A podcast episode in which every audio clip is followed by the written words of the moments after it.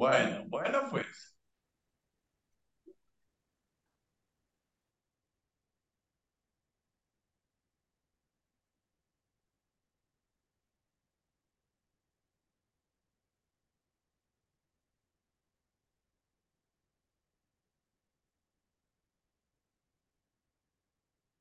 Buenas noches a todos en este nuevo lunes de encuentro. Y vamos a iniciar eh, nuestro trabajo hoy un poquito eh, teniendo en cuenta la, la, el compartir de la semana en el grupo. Eh, entonces vamos a hacer un poquito una meditación sobre, sobre los emoticones. Eh, después hablamos un poco de los compartires propiamente. Eh, a mí me cuesta un poquito de trabajo entender los emoticones porque soy ya viejito y en mi época no existían esas cosas, ¿no? Pero lo que entiendo es que el emoticón es una forma de comunicar una emoción. El emoticón eh, es una forma de comunicación en la cual uno, a través de un símbolo, dice qué emoción le está produciendo una determinada realidad. Y me parece eh, eh, que si uno le puede parar bolas a los emoticones, es una forma de facilitar la comunicación. Pero que si los emoticones se vuelven una forma de no comunicar, entonces queda uno más bien descomunicado. Y no, normalmente yo no miro los emoticones, porque no estoy acostumbrado a ese lenguaje. Entonces me toca ponerme anteojos para ver si la carita está picando el ojo o si la carita tiene sonrisa o si la carita está diciendo que se calle o si la carita... Entonces cuando veo emoticones no, no, no reacciono al emoticón. Sin embargo, esta vez eh, eh, hubo una respuesta con muchos emoticones eh, Rita y, y, una respuesta de, algunos emoticones respecto a un comentario que puse a, a, Rita por dos comentarios que puso. Entonces vamos a trabajar un poquito ese, esa comunicación que me parece muy valiosa. Entonces, Rita, lo primero que quiero decirte es que agradezco el que hayas puesto tu colaboración y que, que hayas dado paso a la comunicación que se dio.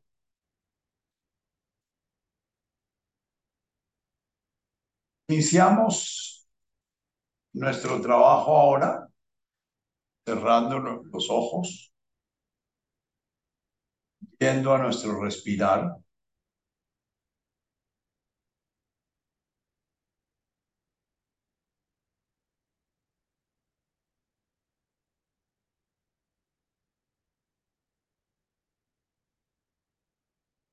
Inspiramos y expiramos con toda la conciencia de todo lo que pasa en nuestro organismo, ese respirar.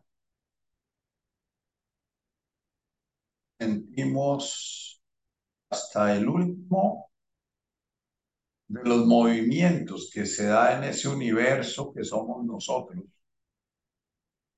En cada inspirar cada expirar.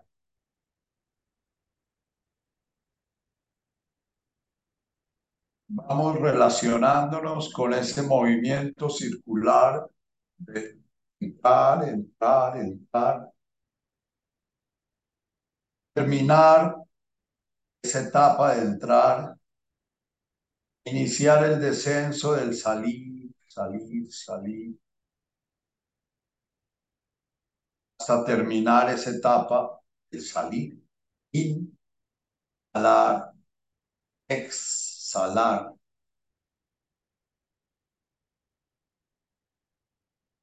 Siente todos los sitios en tu cuerpo dan señales cuando inhalas desde la punta de la nariz en el momento en que el aire inicia su ingreso hasta el piso de la pelvis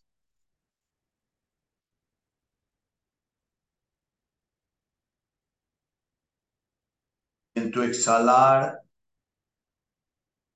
desde el piso de la pelvis donde inicia ese retorno de esa danza hasta la punta de tu nariz en donde sientes la tibieza el aire saliendo.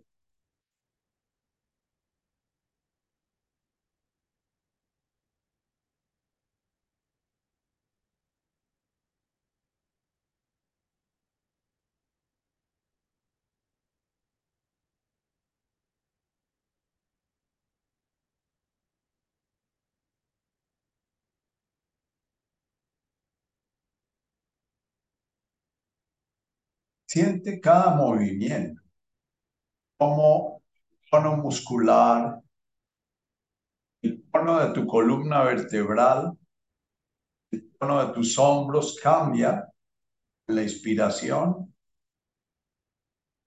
en la expiración.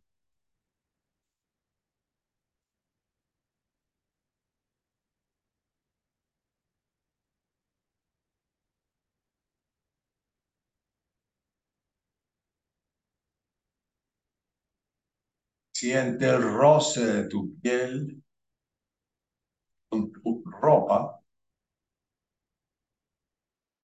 en cada uno de estos movimientos.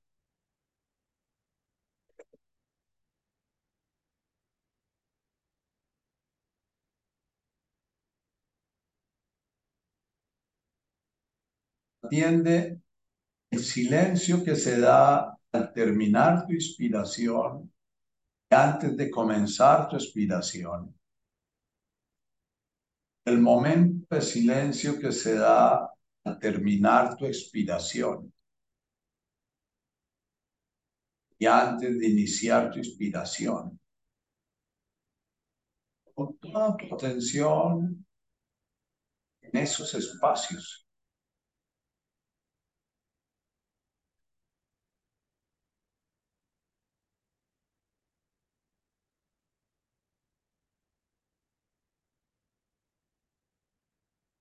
Y ahora lleva tu atención muy cuidadosamente como el cirujano que opera con un microscopio a buscar en qué sitio, en qué espacio o de qué manera se manifiesta tu emoción en ese inspirar y ese expirar. Imagina un emoticón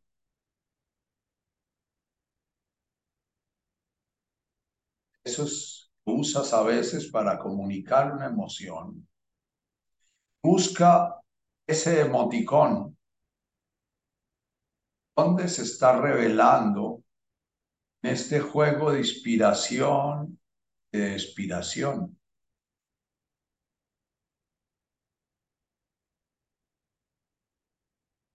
Permite que la imagen del emoticón se forme y después busca la sensación que comunicas cuando colocas ese muñequito, colocas esa imagen para comunicar tu emoción.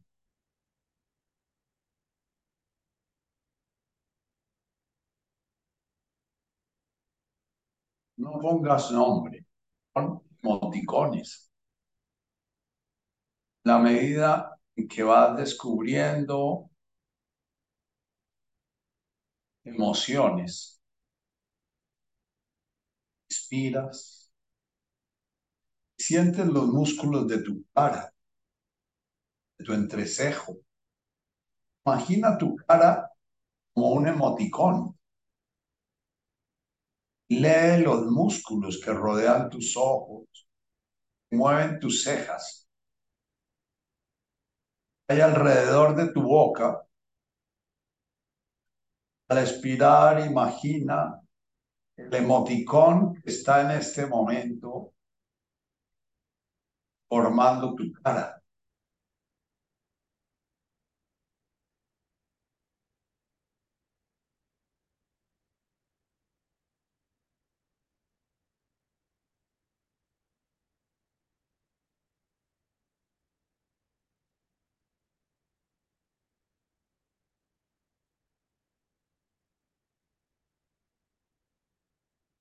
Inspiras,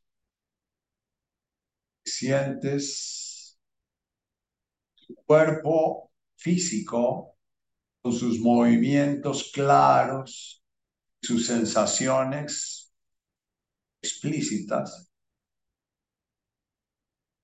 Sientes por detrás la emoción que está acompañando este respirar.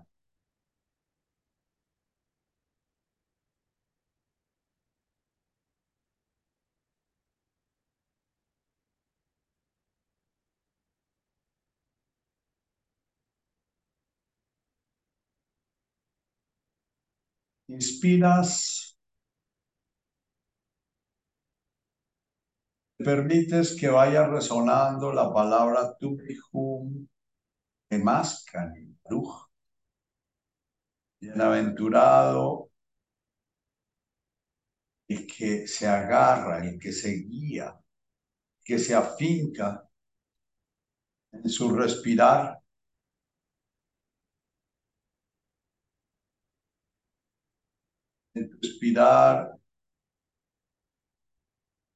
Escuchas el Malkutah Dashmaya.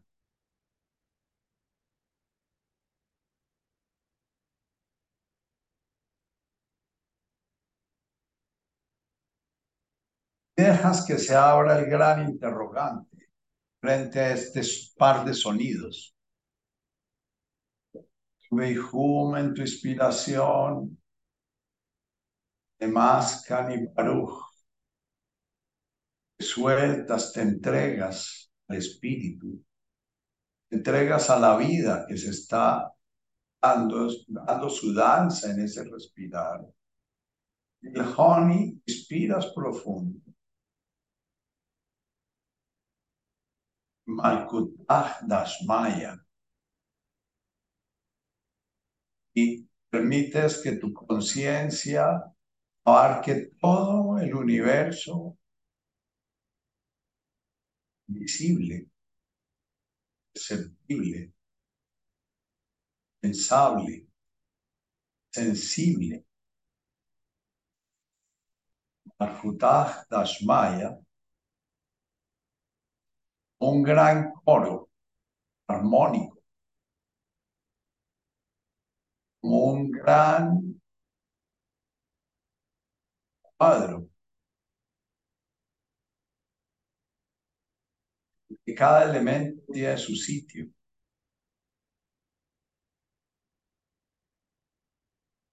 Cada emoción inspiras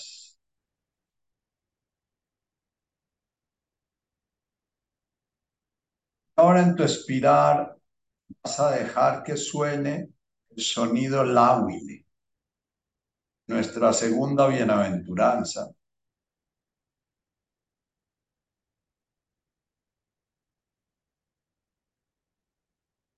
En ese sonido láhuile vas a llevar tu atención muy, muy delicada y amorosamente a todas esas cosas te tensionan. Dificultad de mantener la atención en este ejercicio. Dificultad de mantenerte presente en la emoción que aparece. Dificultad de enfocar la emoción que hay. Es una emoción placentera, displacentera. Es una emoción con la cual estás bien.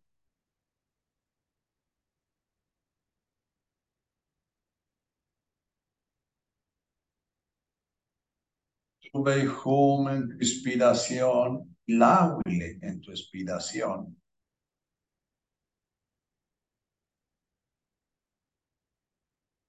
Vas viendo los deseos que te sacan de este presente.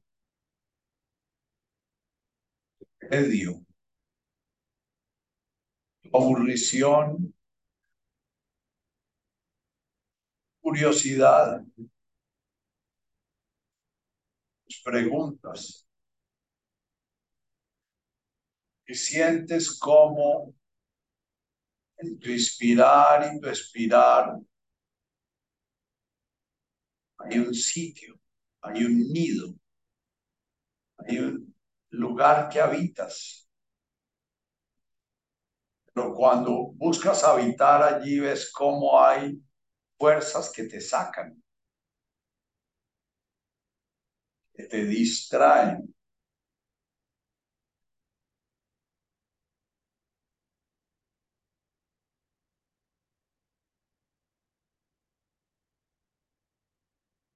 el apuro, el afán, de para qué sirve. Y toda tu atención la vas a enfocar en esa tensión que hay entre estar habitando ese nido, ese arrullo de tu respirar, donde el espíritu de la vida te cobija, te da la bienvenida en cada inspiración.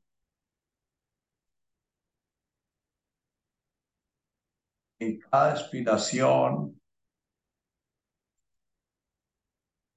goza tu existencia.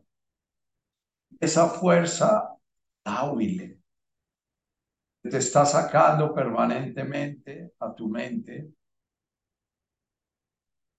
tus obligaciones, tus deseos, tus miedos.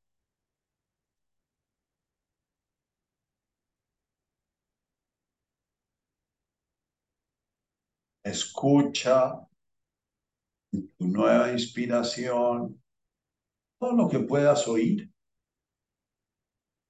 Puedes oír la lluvia, o el sonido de los carros, o si estás en el campo, los sonidos de la noche del campo. Los perros ladrando. En tu expirar, darte cuenta si estás volviendo en el mismo vehículo de tu respirar, el mismo espíritu, o si te quedaste ya en esos sonidos.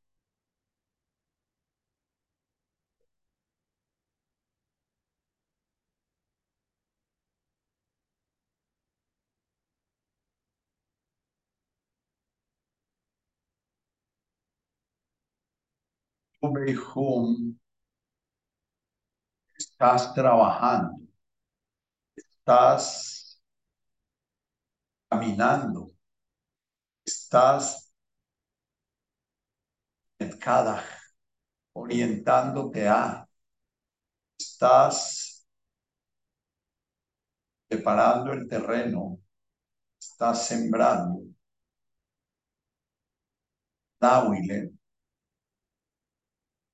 Canon Medbayom.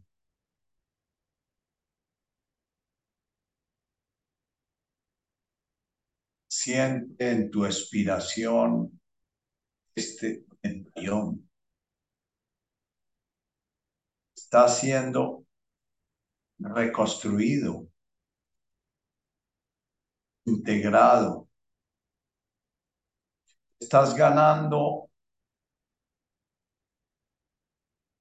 masa crítica o estás ganando solidez. Estás ganando capacidad de estar en el presente, en cada respiración. Y puedes sentir la tensión que te disocia, que te abre, que te rompe. Te envía al pasado, te envía al futuro. te envía a la mente loquita, la mente automática, la mente que está al servicio de construir permanentemente el ídolo llamado Nacho o llamado Guillermo, Jacqueline, Dora.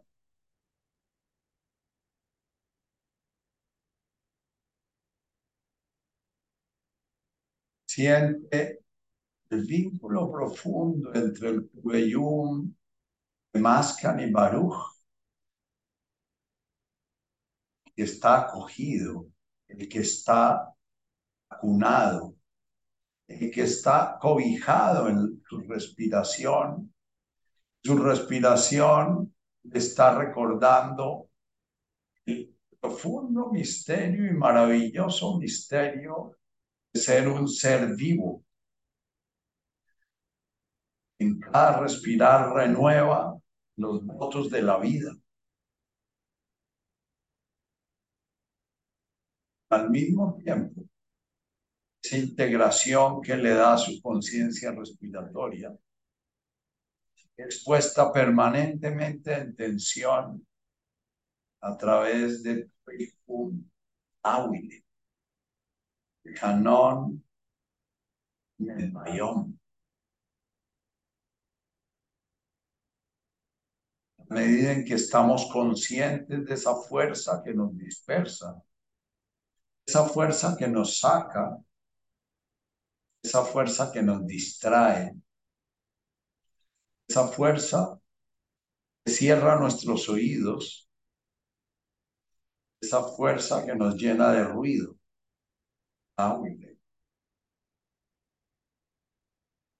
Al mismo tiempo, estamos buscando mantenernos fieles a nuestro respirar, fieles a nuestro ser, fieles a nuestro centro. Vamos sintiendo cómo nos integramos.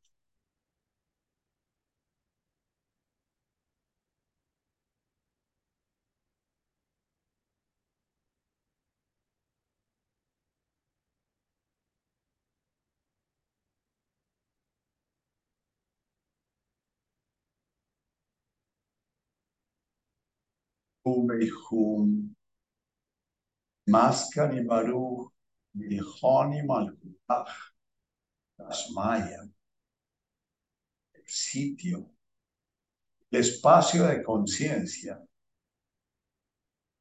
el cobijo de Cristo.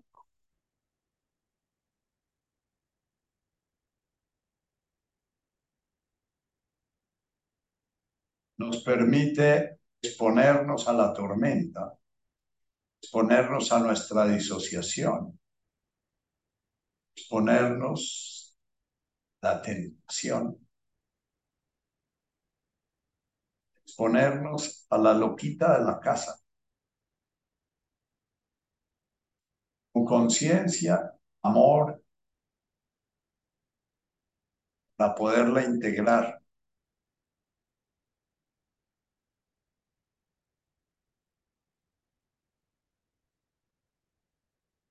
Inspira profundo el cuello.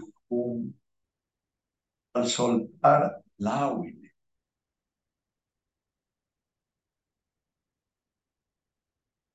Siente esa multiplicidad de emoticones. Aparecen en tu conciencia. no inspiras de nuevo profundo el bayón integras toda esa energía.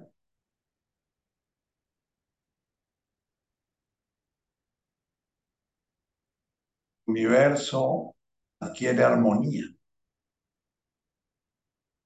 vuelves el director de la orquesta de esos múltiples joys. El buen pastor que apacienta esos múltiples emoticones. los reúne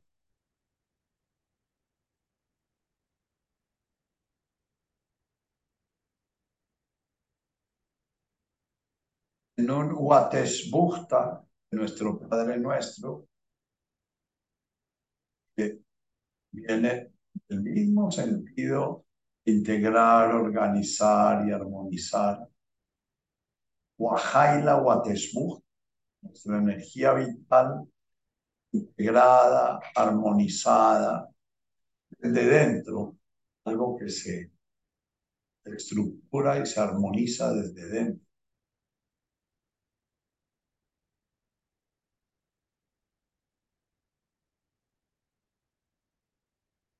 Bien.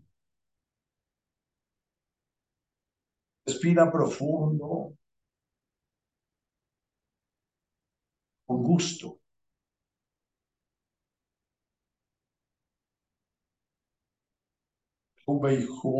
Cuando esa respiración es consciente, te va llevando al Tubei,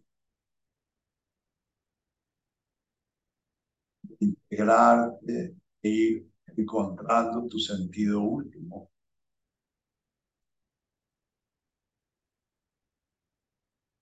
Y integrarte con Malkutaj Dashmaya, con todo ese universo del cual haces parte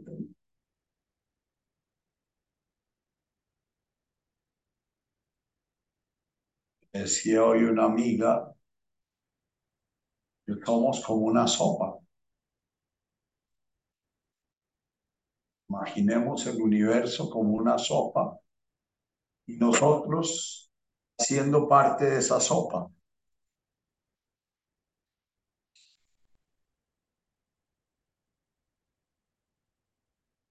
Somos como la célula, un organismo. Adquiere su sentido el organismo, el significado. Poder, la vida, el poder de la vida manifestándose en la armonía del reino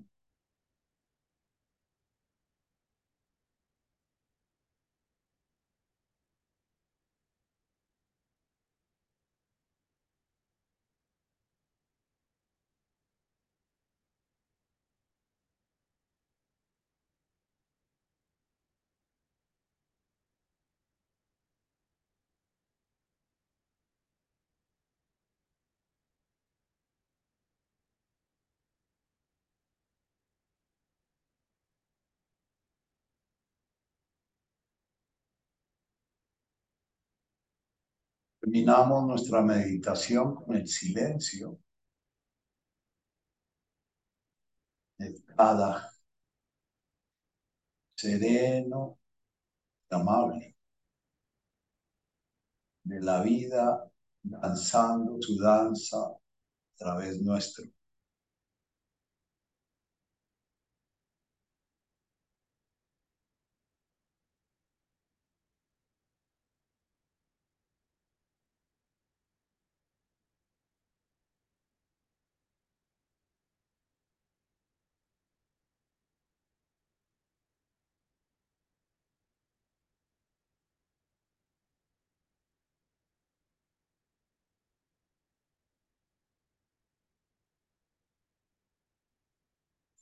Muy bien.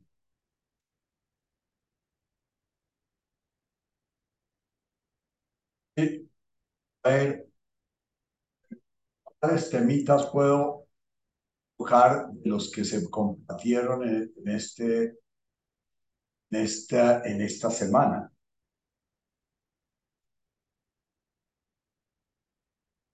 Voy a iniciar por el más personal, que es el de Natacha. Me gustan mucho los, los compartires personales. Buenas noches, Nacho, todos. Algo que me había quedado en la escucha de las meditaciones rondando en mi cabeza es que orar es recordar. Entonces la oración es otro tipo de recuerdo. Podríamos llamarla una invocación, sonidos que acompañan unas intenciones.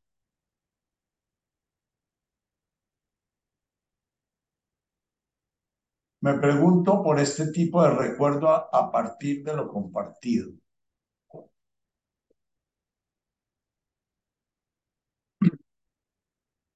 Oración, sí, fundamentalmente recordar nuestro origen. La oración es cuando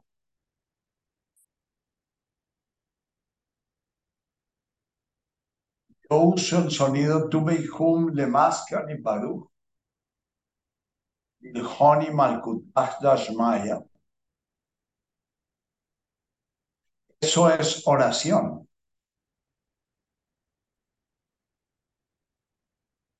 es recordar que en ese camino en el cual andamos a veces medio perdidos. Fundamental el estarnos recordando una y otra vez ir al presente y que nosotros tenemos siete sentidos. Hoy en día hablan de siete sentidos que son el, la vista, el oído, el tacto, el gusto, el olfato, la senestesia, la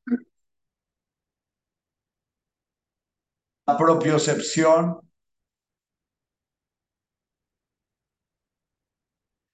y un último sentido es la mente.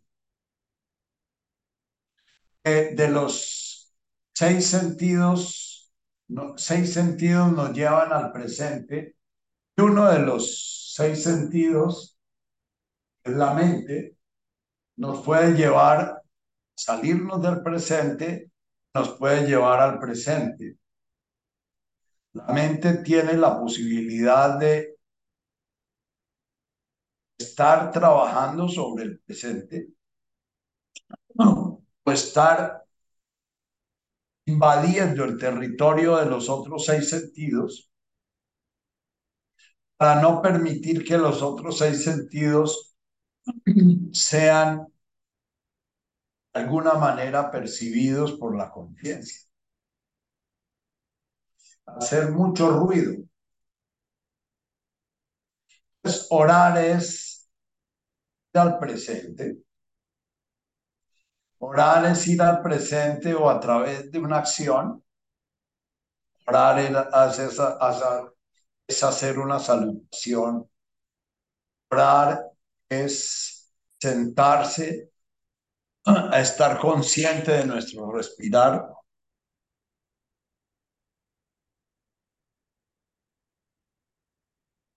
Es ir al presente a través de la senestesia. Orar es ir al presente a través de ser consciente de nuestras posturas, o de ser conscientes de lo que está pasando en nuestras tripas propiocepción. Lo que significa el respirar es propiocepción. Orar puede ser usar palabras o invocar sonidos con una intención es recordar nuevamente es el presente que nos cuesta más trabajo percibir el presente que está un poquito más allá de nuestros oídos sordos y de nuestros ojos que no ven.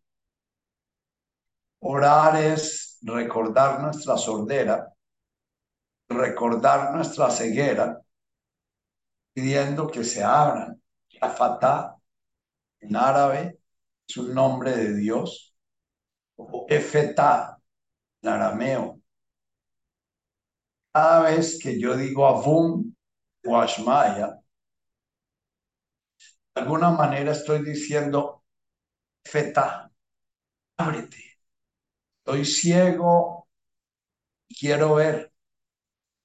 Y al nombrar ese nombre, ese Shmoch, que nombramos en la segunda, la segunda frase de la oración, estamos diciendo lo que queremos ver y lo que queremos oír. Shmoch es el nombre, la vibración, el sonido de nuestro ser.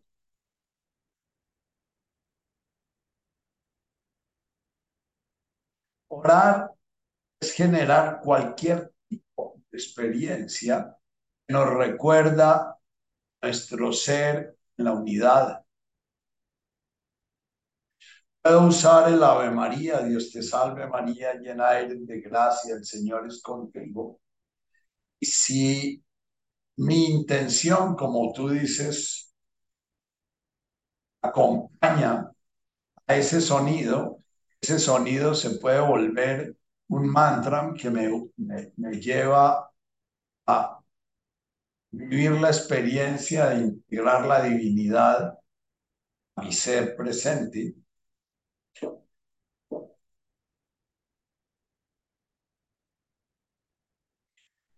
Podemos usar oraciones de fórmulas. Lo mismo que podemos usar conceptos de fórmulas.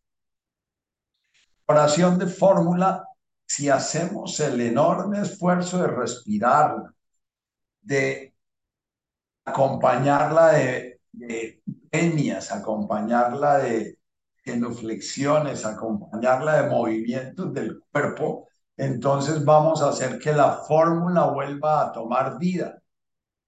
Porque la oración es una experiencia, no es un repetir conceptos.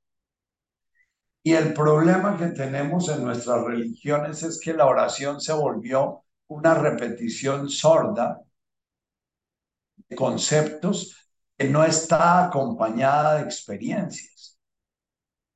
Entonces, podemos usar las oraciones que aprendimos, el mismo Padre Nuestro como lo pronunciamos siempre, pero comenzando a volverlo vivo, que yo pueda inspirar en el momento en que invoco al Padre, dejar que ese sonido de Padre invada mi cuerpo con todo el significado de la paternidad, de la unión entre el Padre y el Hijo y todas esas cosas.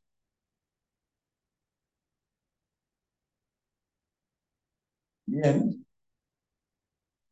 Y entonces paso a comentar un poquito las, los dos textos que compartió Rita. Eh, un texto de Tim.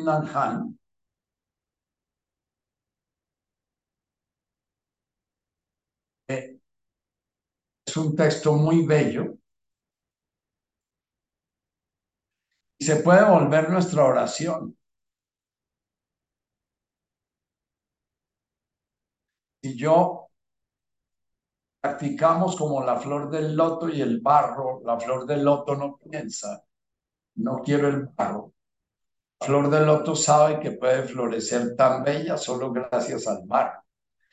Y tomamos esta verbalización de conceptos, las volvemos una oración, nos volvemos una meditación, nos volvemos y al final de el espacio de oración de esta, esta recitación de Han acerca de la integración de Adam, de la divinidad del barro, la integración de la luz y la oscuridad, la integración de el dolor y el placer, de la integración de lo que llamamos el bien y el mal, la integración de lo que es la distracción y la concentración, la integración de lo que es la inconsciencia y la conciencia.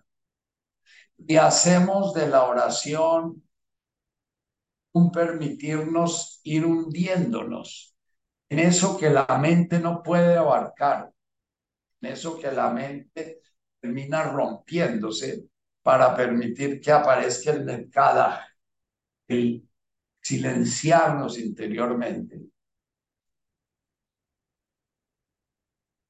Cada frase de este escrito de Tinman Han es una oración.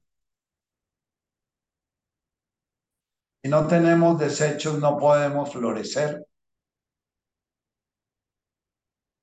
Si no tenemos cruz, no tenemos resurrección, digamos en el otro lado. Si no, solo necesitamos practicar la aceptación. Trabajamos la vez pasada como la aceptación en sí misma exige ya un despertar de una conciencia de adulto maduro, de adulto que no pide para sí nada, sino que pide para el organismo del cual hace parte.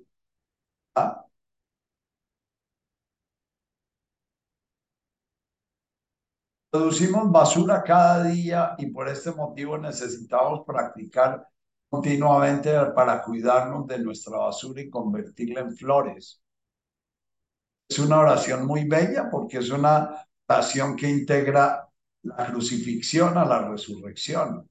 Eso eh, ponía un poquito la notica a, a, Rita diciéndole que pone dos textos entre sí no son muy congruentes, porque en el siguiente texto habla de, negar la crucifixión como, como un fenómeno que no nos, no nos ayuda mucho. Entonces,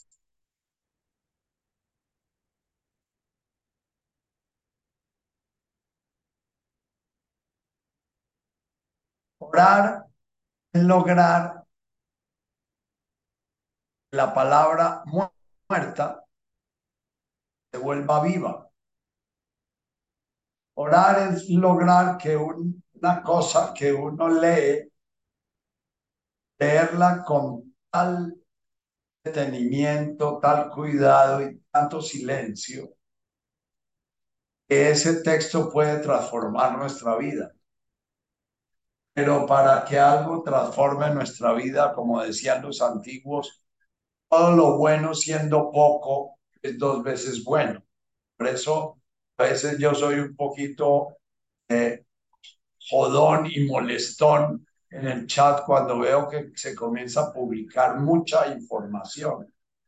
Porque cuando hay mucha información, se disminuye la posibilidad de la reflexión. Cuando quieran publicar algo, es algo que ustedes han meditado, han sentido realmente que toca. Ojalá al publicarlo puedan decir, bueno, cuando yo oré este texto, o cuando yo medité este texto, o el meditar este texto me lleva a esta reflexión, o meditar este texto me lleva a hacer esta pregunta. O sea que cuando publiquen algo, sea algo que ustedes han comido, han digerido, han sentido el nutriente que hay en él, han podido soltar la basura, como dice Tindan Han, para que abone el territorio del cual están ustedes encargados de ser sembradores.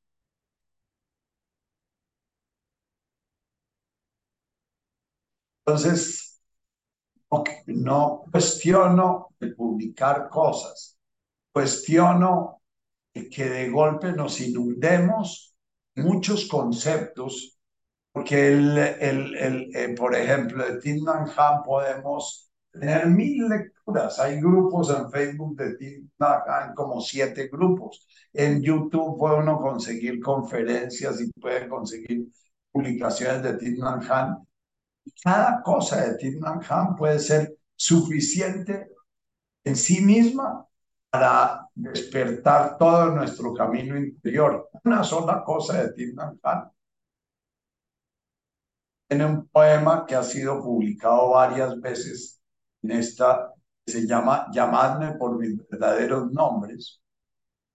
Es un poema que para mí es una oración muy bella Entonces puede que otro vuelva a publicar el poema de llamarme por mis verdaderos nombres, pero si lo publicas, publicas porque ha tocado de tal manera que sientes que has vuelto vivo nuevamente ese poema que ya ha sido transmitido en la medida en que se va transmitiendo, va muriendo.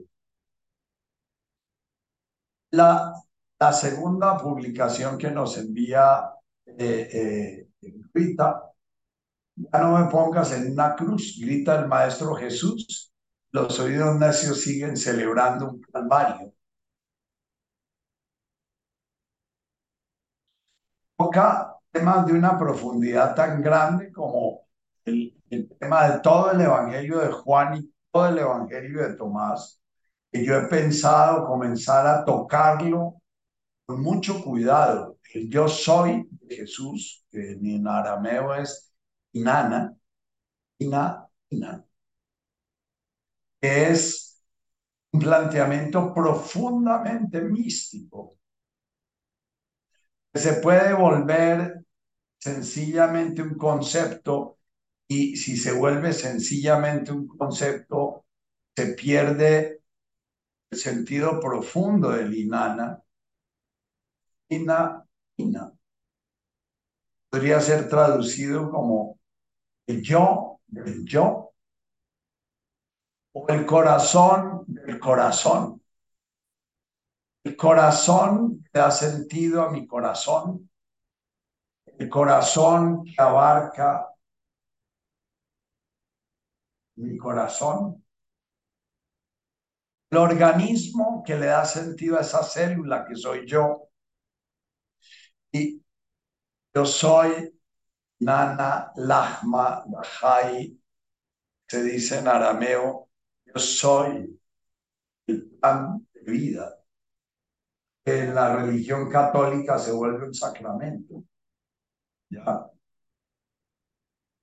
Si entramos en profundidad en ese yo soy. El yo, el yo, el sentido profundo de Dios manifestándose a través de un nafsha, a través de una conciencia se percibe a sí misma como individuada, generando ese profundo misterio de la conciencia se ha identificado con una forma, un pedazo de barro, ¿ya? Y tiene la posibilidad de abrir sus ojos y abrir sus oídos para darse cuenta que sigue siendo la conciencia divina, alajá, siendo la conciencia una. Entonces, Inana es esa integración de alajá, conciencia una, la que no puede ser nombrada, la que no se puede observar, la que no se puede mirar. Amsha es esa conciencia encarnada, es como un rebaño de ovejitas, es como un rebaño de yoes, eh, o un rebaño de notas que componen una canción, o un rebaño de ritmos que componen una sinfonía. Que la función de ese Napsha es está recordando su origen en la unidad, el principio crístico que menciona esta señora Nan, que es el planteamiento de todo el Evangelio de Juan, el Evangelio de Tomás. El principio crístico es esa fuerza que está generando un continuum entre ese yo chiquito que en el cual estamos identificados la mayoría de nosotros, y ese yo del yo es la conciencia una. Cristo es el principio crístico, es ese espacio de conciencia que se da entre la conciencia individuada y la conciencia una. Y Cristo es la forma como se tradujo la palabra Mesías, Mesías, el hebreo. Entonces, en este artículo escrito, eh, eh plantea tres conceptos así volando por encima todo el planteamiento de, de Juan y de Tomás.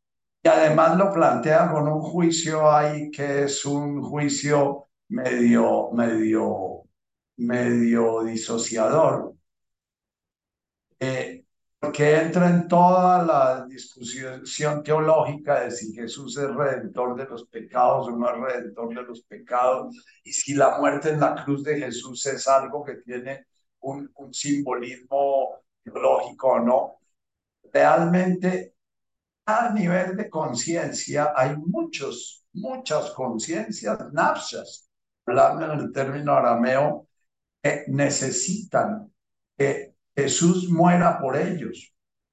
Son nafshas que de alguna manera necesitan pasar una etapa infantil de su proceso evolutivo espiritual. Se ha hablado varias veces que las religiones es como un estado infantil la, de la, el camino de la conciencia mística. Entonces, cuando somos niños necesitamos que alguien y pague por nosotros nuestra, nuestro secuestro, o que alguien eh, haga nos venga y nos recoja y nos lleve cargados, o que ya. Entonces, eh, el, este tipo de escritos que son muy esotéricos y son, son escritos un poquito más desde un esoterismo intelectual que desde un esoterismo místico, porque el esoterismo místico es precisamente lo que venimos trabajando con Jesús, que cada palabra comienza a resonar dentro de nosotros de tal manera que comience a producir una experiencia, unión, una experiencia de integración. Nana agua y se me olvidó el, yo soy el buen pastor. Es el yo, el yo es el pastor que abarca todos los yoes que componen el napsa. El napsa en la Jesús es como un rebaño de yoes, el yo bueno, el yo malo, el yo orgulloso, el yo eh, humilde, el yo generoso, el yo, porque nuestro psiquismo está compuesto de opuestos. Por eso el texto de, de Han es tan bello, porque nuestro psiquismo está compuesto de, barro y de flores, ¿ya? Y de divinidad y de, de, de criatura atrapada y visionera de su individualidad. Entonces, yo hice un comentario a este par de, a estas publicaciones, porque me temo que comience a publicarse muchas cosas que nos lleven a, uno lee este texto y dice tantas cosas, pero dice tantas cosas que termina no diciendo nada en nuestra práctica.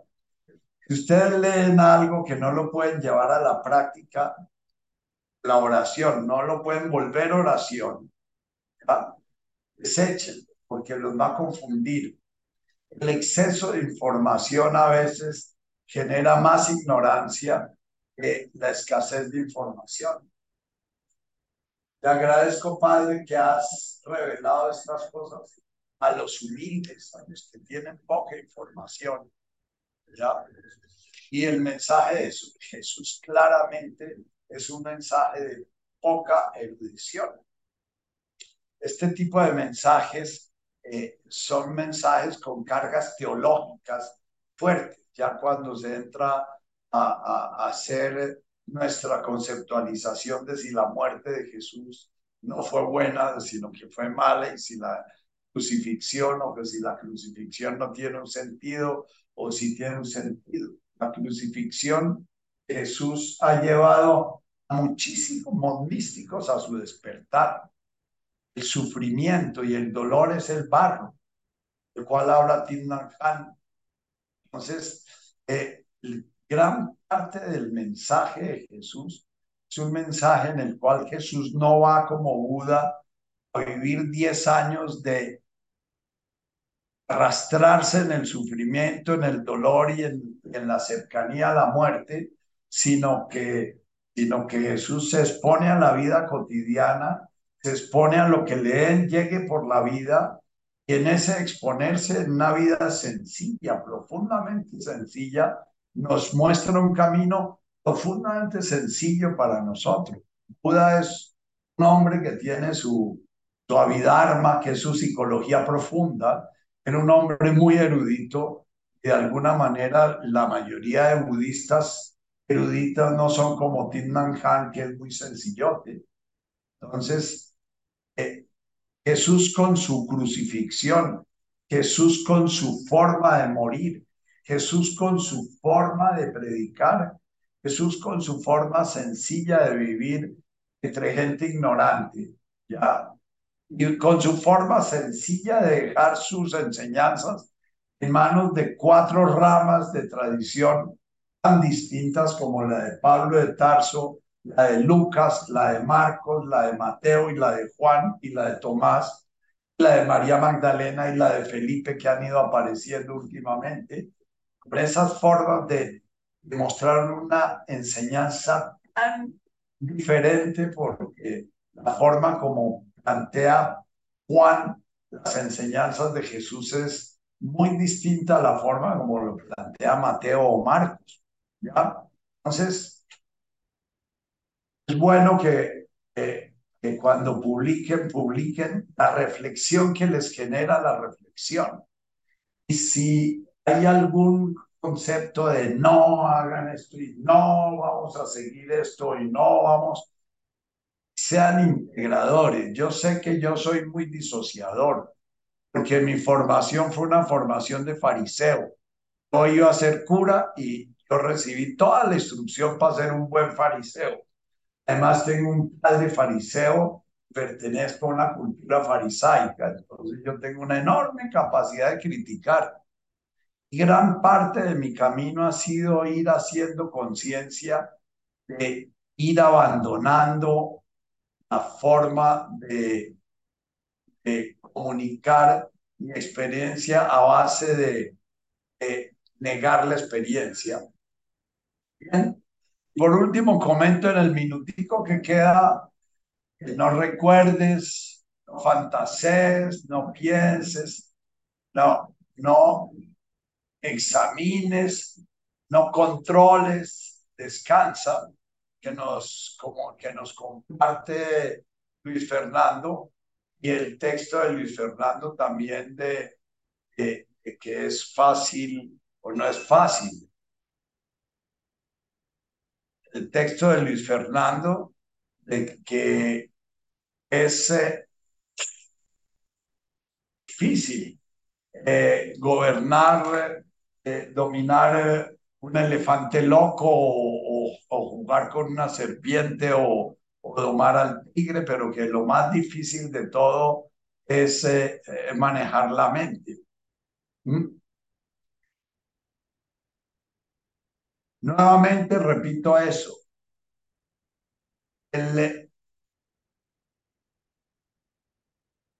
no recuerdes, no fantasees, no pienses. Son fórmulas que si los volvemos oraciones pueden servirnos, pero las fórmulas negativas a veces son difíciles de seguir porque no fantasear, eso se trata nuestra meditación de hoy, hacer un enorme esfuerzo, una enorme, con una enorme dificultad para no dejar que nuestra mente loca arranque y tome el control, ¿no? Es cierto que lo más difícil de, domesticar es la mente loquita.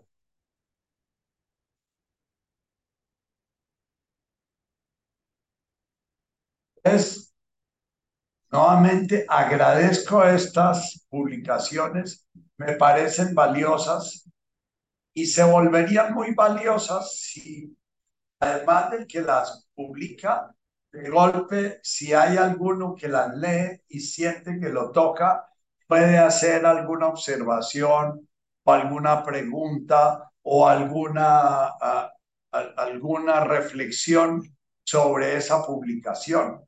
El chat no se los vuelva como una, una cartelera de lecturas eh, eh, eh, varios órdenes y varias, y varias, y, y, varias corrientes y varias,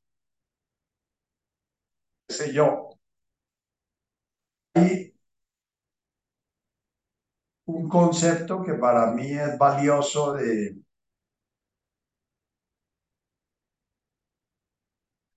voy a hacer un rático silencio además del silencio que hicimos al final de nuestra meditación.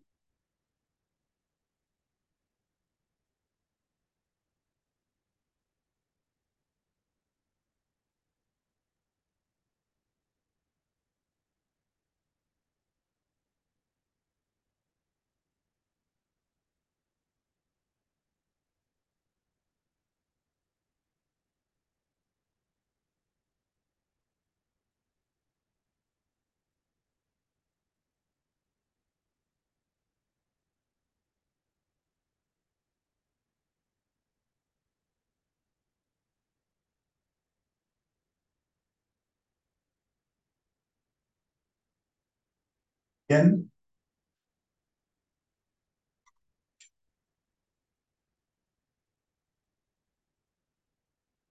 Hago silencio porque, que bueno, es la hora de hacer el silencio gracias a la campana que me toca esperanza con mucho cariño, recordándome que tengo que parar el, el, el, ruidajo mental. Eh, hago silencio porque por alguna razón eh, el comentario sobre estos textos me ha generado a mí ruido mental y yo generé ruido mental eh, eh, con, el, propio comentario. Después de mi comentario, eh, yo me quedé pensando en si ese comentario era un comentario que generaba Etkadach, Shimoch, generaba silencio o iba a ser comentario que generaba ruido. Por los emoticones y la ausencia de cualquier comentario ya eh, más de tipo eh, conceptual, me di cuenta que generó ruido. Y los emoticones que colocaron algunas personas los eh, emoticones que, eh, que, publicaste tú, Rita. Por eso me pareció importante hacer una meditación sobre emoción. Se trabaja tanto en el Lauile. Ahora, en el Lauile trabajamos las emociones. El, el Jesús, Jesús cuando utiliza este término, se refiere a alguien que está desgarrado a nivel emocional, desgarrado a nivel de, dolor físico, desgarrado a nivel de... pero el, el para mí se vuelve también muy importante porque nuestro desgarro permanente es entre la atención activa y la atención pasiva. Es cierto que cuando una emoción surge, por lo general surgen las emociones no como si fuéramos hombres propios de la época de los, los recolectores. La emoción surgía cuando aparecía el tigre o la emoción surgía cuando la serpiente les brincaba la, emoción surgía cuando aparecía el árbol cargado de frutos maduros, o la emoción surgía cuando aparecía eh, eh, una presa fácil. Nuestra emoción, desgraciadamente, surge de la irrealidad.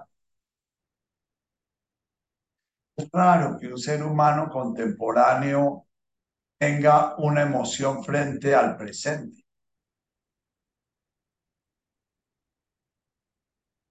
Porque estamos ausentes del presente. Nosotros vemos noticias, pero las noticias no son el presente, Nosotros oímos discursos, pero los discursos no son el presente. Nosotros nos sentamos a almorzar, pero ni siquiera esperamos a que el hambre nos llame y nos genere una emoción. Emoción nace de el concepto de algo afuera que lo mueve a uno. E, en latín es de afuera y emoción es mover.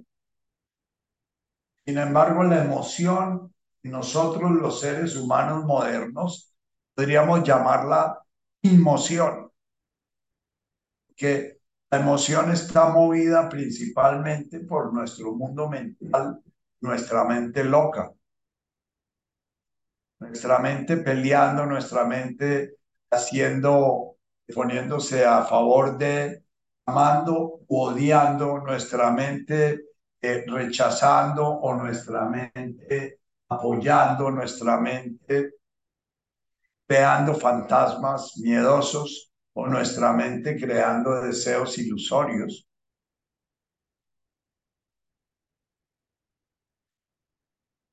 Ese, esa forma de funcionar en la cual el ser humano perdió su relación con la realidad a la cual pertenece y pasa a vivir una relación muy profunda, muy enajenada con una realidad que está permanentemente creando.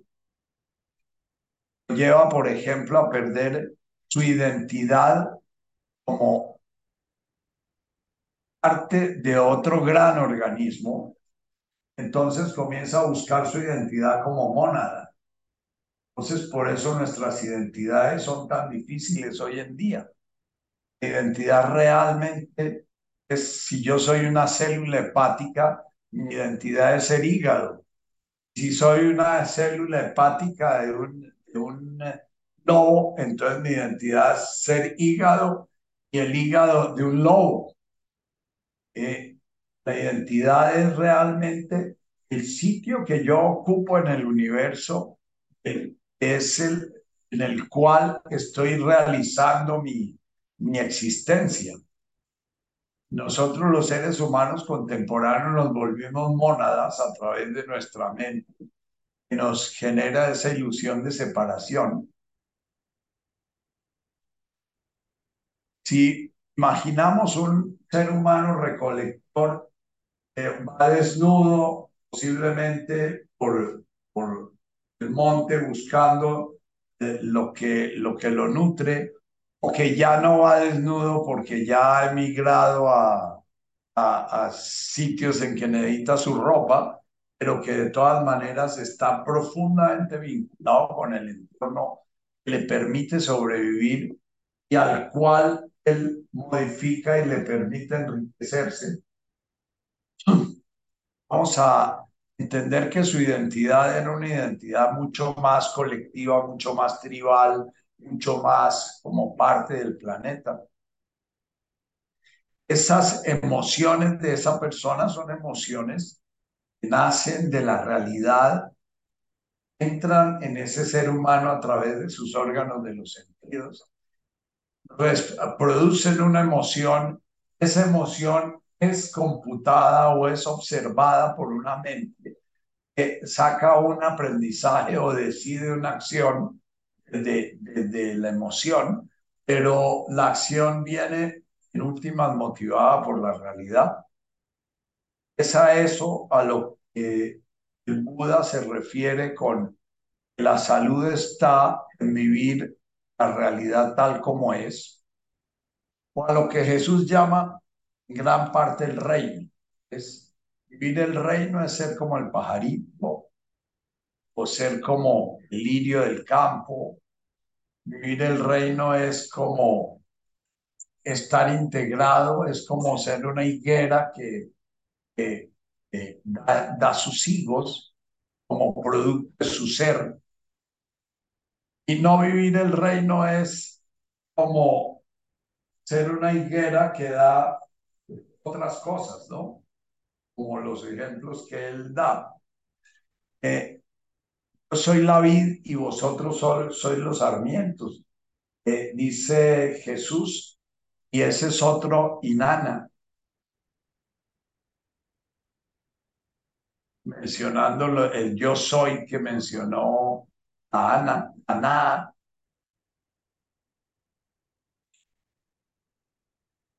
La vida es el arbolito, el sarmiento es el racimo. Mi identidad es ser sarmiento de esa vida. No, mi identidad es ser un racimo perdido en, el espacio que no sabe si es masculino o femenino, o si es un fruto o es una semilla, o no sabe cuál es su tiempo-espacio. Entonces, yo los invito a reflexionar un poquito sobre de dónde nace su emoción. Cuando hicimos nuestra meditación hoy, que cada meditar, cuando ustedes vean que hay una emoción, observar esa emoción, ver si esa emoción, de dónde está viniendo. Si viene de la realidad real que están viviendo, por ejemplo, están la mitad de la lavada de los platos y de golpe oyen una ráfaga de ametralladora o están en la mitad de la lavada de los platos y, y oyen que, que alguien pega un grito y da esa emoción, es una emoción que viene de, de la realidad, que es la que te conecta con el prójimo, la que te conecta con el mundo. Y mirar la infinidad de emoticones hay dentro de ti permanentemente frente a tu diálogo mental. Cada vez que alguien te aprueba o te desaprueba, cada vez que alguien juzga positiva o negativamente, cada vez que alguien te confirma tu existencia, ya sea bárbaramente a través de una agresión, ya sea a través de una caricia o a través de un reconocimiento, ver qué cantidad de tu emoción está relacionada con un mundo mental sin conectarte con la persona que está afuera o está relacionada con tu relación con ese entorno del cual haces parte.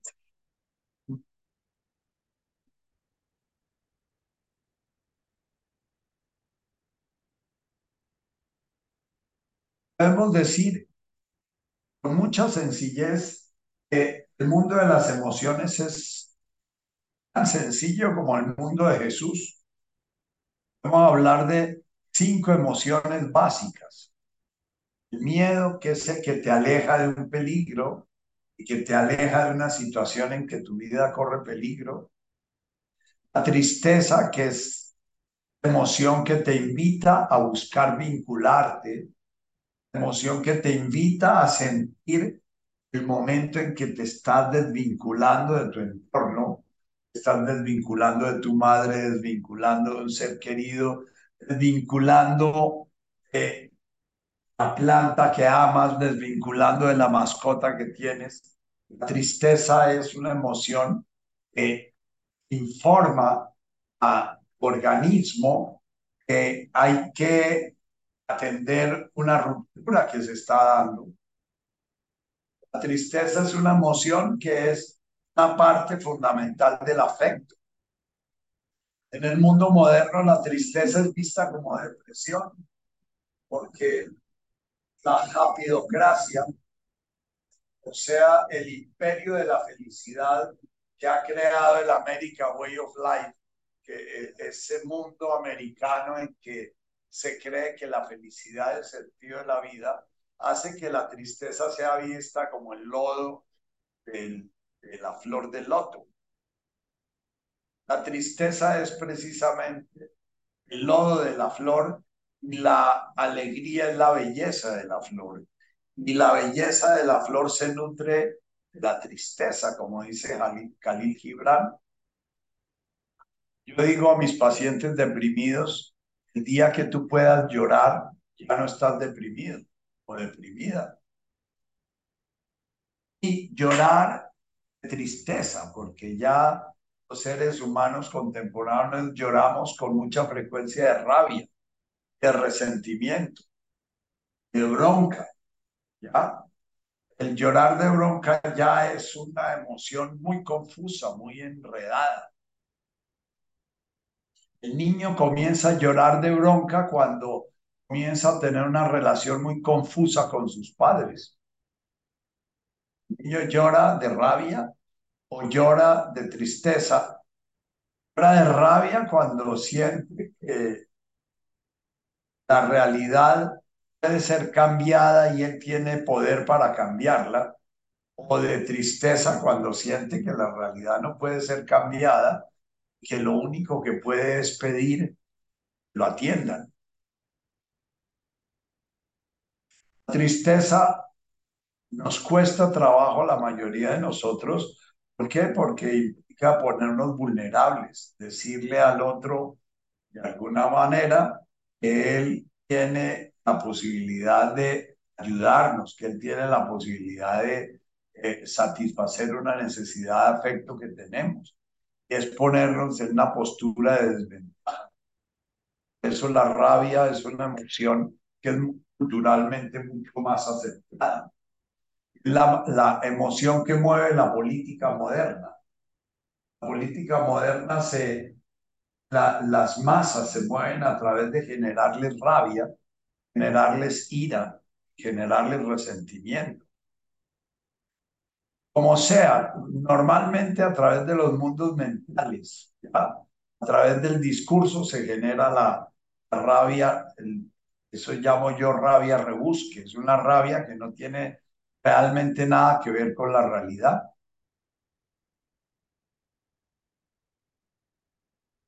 El afecto es una emoción hermana de la tristeza.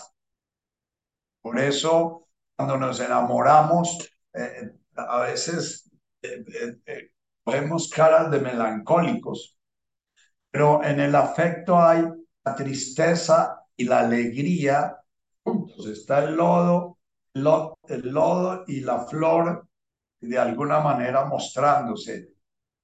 El lodo mostramos nuestra necesidad y nuestra, nuestra carencia y la flor mostramos nuestro fruto y nuestro, nuestro ser, nuestro gozo de ser. Pero están las dos. eso Gibran dice que cuando el amor os llame, seguidle aunque la espada oculta en su plumaje hiera vuestro corazón.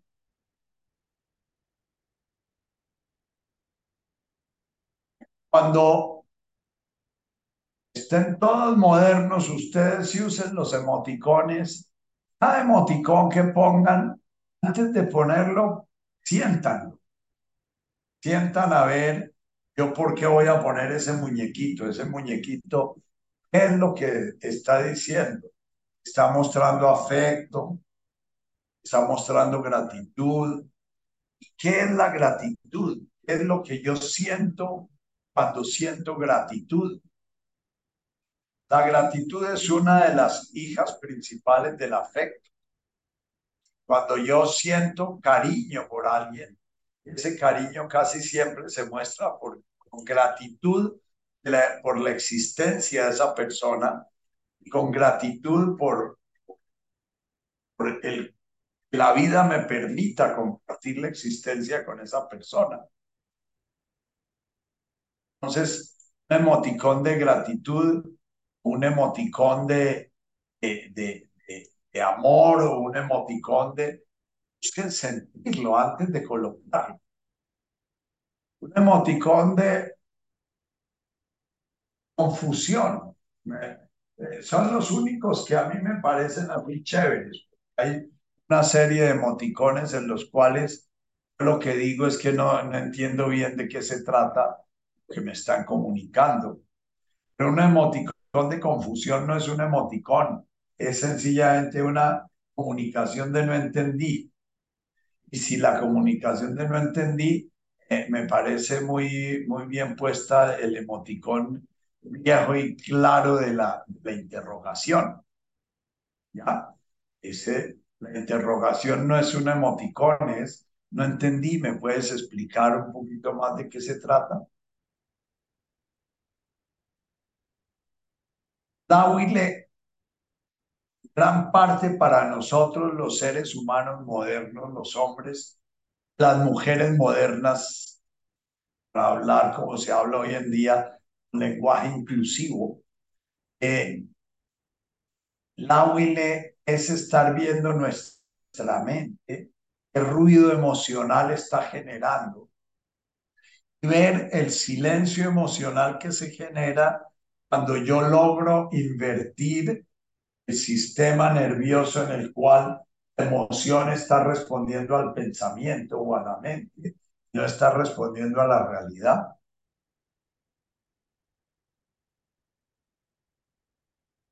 Si estoy lavando los platos y en mi lavar los platos hay alegría y de golpe estoy silbando el lavar los platos, entonces, puedo preguntar yo, bueno, lavar los platos puede volverse un, una, una, una, un ritual, es una oración.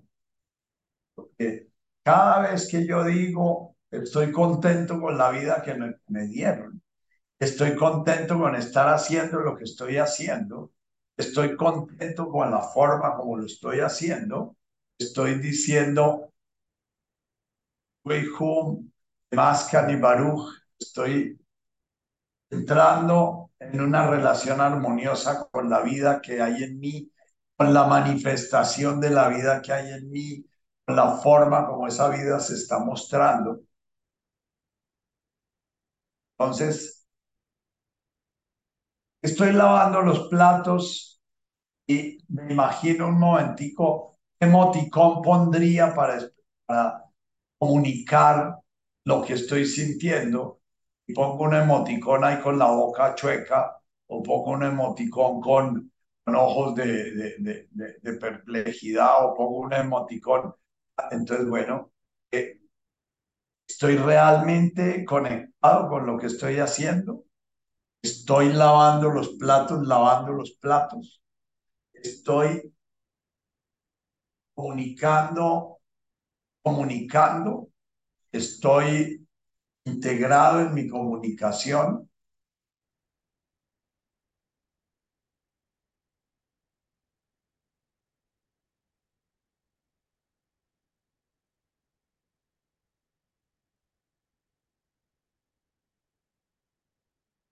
Recibo con mucho gusto algunos emoticones, como el emoticón del, del, del gallo, ¿ya?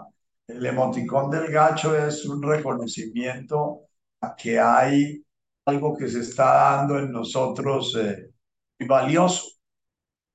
Eh, bueno, cada vez que veo ese emoticón digo, bueno, sí, le veré por mi vida y por la, los frutos que está produciendo mi vida, porque están siendo reconocidos como unos eh, frutos buenos, ¿no? Eh, eh, hay emoticones como el del corazón. Corazón a mí me, me, genera un poquito de,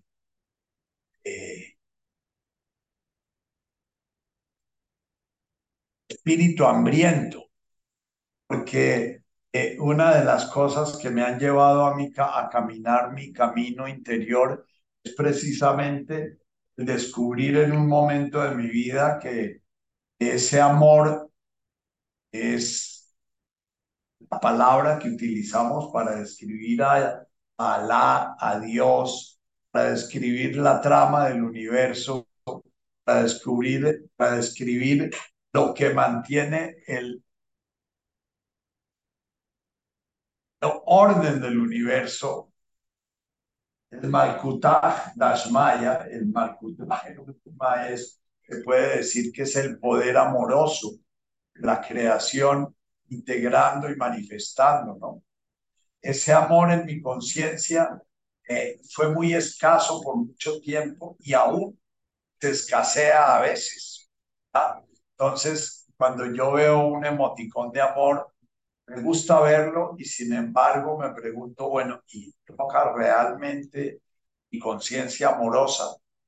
Y el emoticón de amor es un motivo para mí de mirar adentro y sentir la presencia o sentir ausencia de ese amor.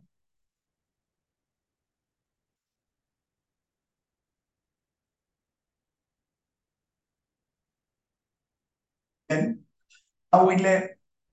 es el sentarnos, respirar, siendo conscientes de la dificultad que sentimos en ese sentarnos a respirar. Es el sentarnos a cuidar a un enfermo, siendo conscientes de la dificultad que sentimos.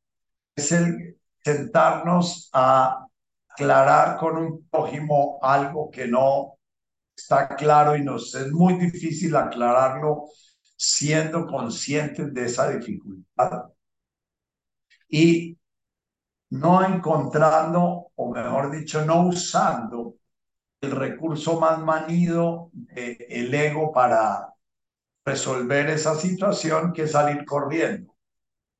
Salir corriendo a través de distraerme, salir corriendo a través de generar una disculpa y largarme.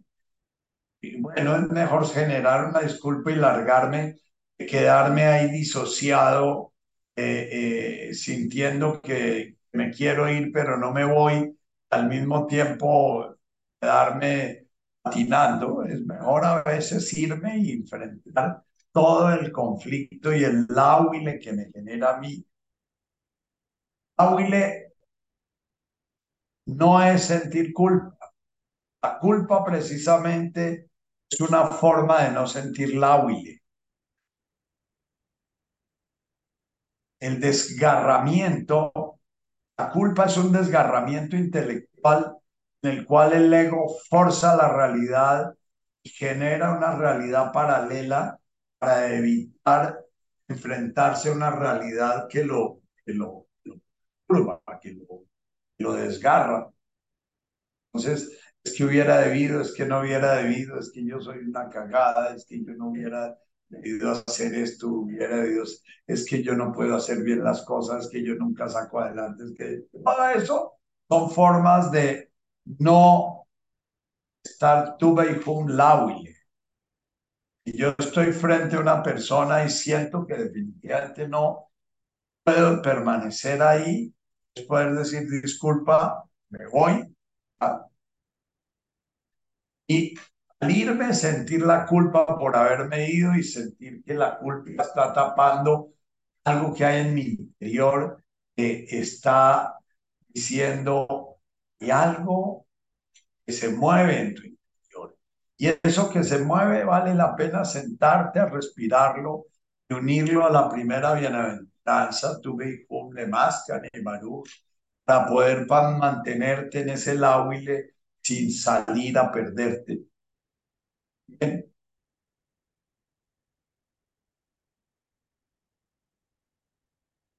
Hoy nos despedimos. Les agradezco la compañía y les agradezco haberme acompañado en, este láhuile, que es a veces la, el estado de conciencia que nos abarca cuando cuando la realidad mental y la realidad real se encuentran y andamos queriendo salirle corriendo a la realidad real. Mil gracias